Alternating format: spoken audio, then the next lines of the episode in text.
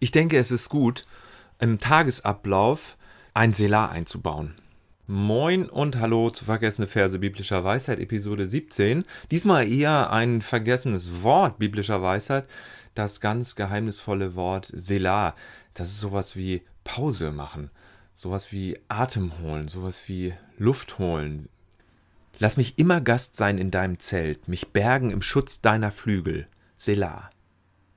Hier an dieser Stelle im Psalm 61, Vers 5 finden wir zum Beispiel dieses Wort Selah. Interessanterweise hat die neue evangelistische Übersetzung von Karl-Heinz Pfannheiden hier nicht das Wort Selah stehen, sondern ein Notensymbol, eine Achtelnote. Das heißt also, er geht davon aus, dass es sich um ein Zwischenspiel handelt, was natürlich auch gut möglich ist. Das Wort kommt 71 Mal in den Psalmen vor, ein paar Mal im alttestamentlichen Buch Habakkuk. Und bis heute weiß man nicht ganz genau, was es bedeutet. Und bis heute gibt es auch verschiedene Theorien über die Funktion dieses Wortes. Klar ist, dass das Wort nicht in dem normalen Textfluss eingebettet ist, sondern dass es am Ende jeder Zeile spielt, klar, äh, steht. Klar ist, dass es ein hebräisches Wort ist und dass es wurde auch versucht, von verschiedenen Wurzeln herzuleiten, also etymologisch gesehen von einer Wurzel, die erheben bedeutet, Wiederholung, beugen, beten, Lied, Seitenspiel. Aber klar ist, dass es immer irgendwie so eine Art Pause ist. Eine Pause, die einfach da ist und die das, was man gerade gesungen hat oder gesagt hat, etwas tiefer sacken lässt es gibt ja im, in der musikalischen Notation gibt es ja auch bestimmte Zeichen für Pause, die verschiedene Längen haben können. Das heißt also, das Wort Pause kann musikalisch gemeint sein, es kann aber auch gleichzeitig eine Handlungsanweisung für den Leser, für den Hörer sein. Martin Luther schreibt in seiner deutschen Auslegung des Vaterunsers für die einfältigen Laien, so ist's bei vielen Psalmen mit der Überschrift und dem Titel, dass diese Gebete, wenn sie gleich wenige Worte enthalten, dem Herzen doch Anreiz und Bewegung sind, etwas Gutes zu denken oder zu begehren.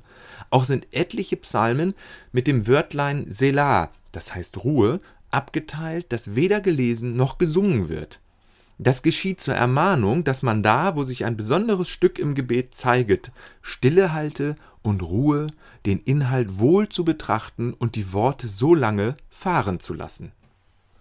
Gut möglich ist, dass das Wort Selah von dem Verb Salah stammt, was so etwas wie aufwiegen, messen, gewichten bedeutet. Es kommt aus, ein, aus dem Handel sozusagen, wo zum Beispiel Gold abgemessen wurde wo zum Beispiel Edelsteine oder Gold gemessen wurden, wo gewichtet wurde, wie viel ihr Wert ist anhand von Gegengewichten. Also wir haben es mit einer Bedeutung zu tun, die so etwas mit schätzen, bewerten, überschlagen, einschätzen oder auch würdigen oder eben aufwiegen, gewichten, messen, Wert beimessen. Wenn wir diesem Wort begegnen in den 71 Stellen in dem Psalm und in den Stellen im Buch Habakkuk, dann geht es darum, dass wir eine Pause einlegen und dass wir etwas aufwiegen, dass wir das Gehörte, das Gesungene, das Gesagte, das Gesprochene, dass wir dem einen gewissen Wert beimessen und dass wir selber überlegen, welchen Wert wir dem beimessen, dass wir diese Wahrheiten oder diese Aussagen, die wir zu uns genommen haben, dass wir die hochheben und dass wir sie bedenken, dass wir darüber reflektieren, dass wir sie anwenden und dass wir ihnen einen Wert beimessen. Da beten wir, zum Beispiel im Psalm 4, Erhöre mich, wenn ich rufe, Gott meiner Gerechtigkeit, der du mich tröstest in Angst, sei mir gnädig und erhöre mein Gebet. Ihr Herren, wie lange soll meine Ehre geschändet werden? Wie habt ihr das Eitle so lieb und die Lüge so gern? Selah. Erkennt doch, dass der Herr seine Heiligen wunderbar führt, der Herr hört, wenn ich ihn anrufe. Zürnt ihr? So sündigt nicht. Redet in eurem Herzen auf eurem Lager und seid stille. Selah. Ich denke, es ist gut, im Tagesablauf ein Selah einzubauen. Warum nicht? Warum sollten wir nicht auch Pause machen? Warum sollten wir nicht das Erfahrene, die Ereignisse, die Begegnungen, die Dinge, die wir ausgesprochen haben, die wir gehört haben, Dinge, die wir von Gott gelesen haben, die wir erfahren haben, die wir gehört haben, warum sollten wir die nicht gewichten? Warum sollten wir die nicht hochhalten? Warum sollten wir nicht auch eine Pause machen und sie in uns tiefer einwirken lassen? Warum sollten wir nicht ab und zu Selah sagen und ausatmen? Das ist so etwas wie ein Raum der Stille, ein Raum des Friedens, ein Raum des Luftholens. Einatmen, ausatmen.